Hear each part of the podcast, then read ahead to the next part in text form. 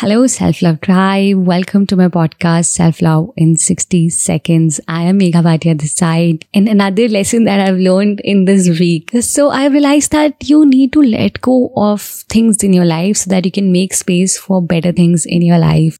It can be your toxic relationship. It can be maybe just cleaning your room or it can be cleaning your car so that you have space for good things until and unless you will make space and get rid of the bad things from your life, the good things won't come.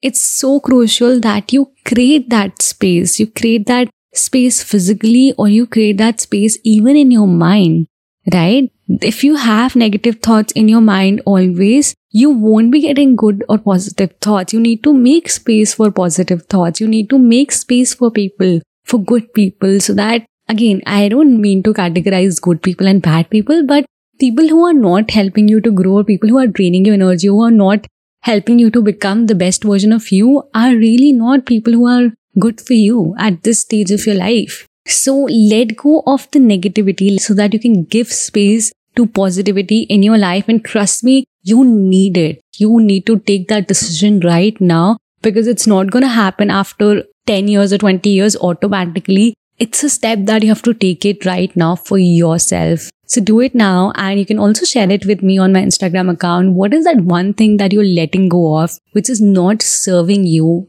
at this point of time in your life? Keep loving yourself and keep letting go of people, places, situations which are not helping you to become the best version of you. And don't forget to say to yourself, Hey self, I love you. And also check out www.heyselflovebox.com, one stop destination for everything related to self love. You can find self love workshops, podcasting workshops, t shirts, notebooks, and whatnot. See you.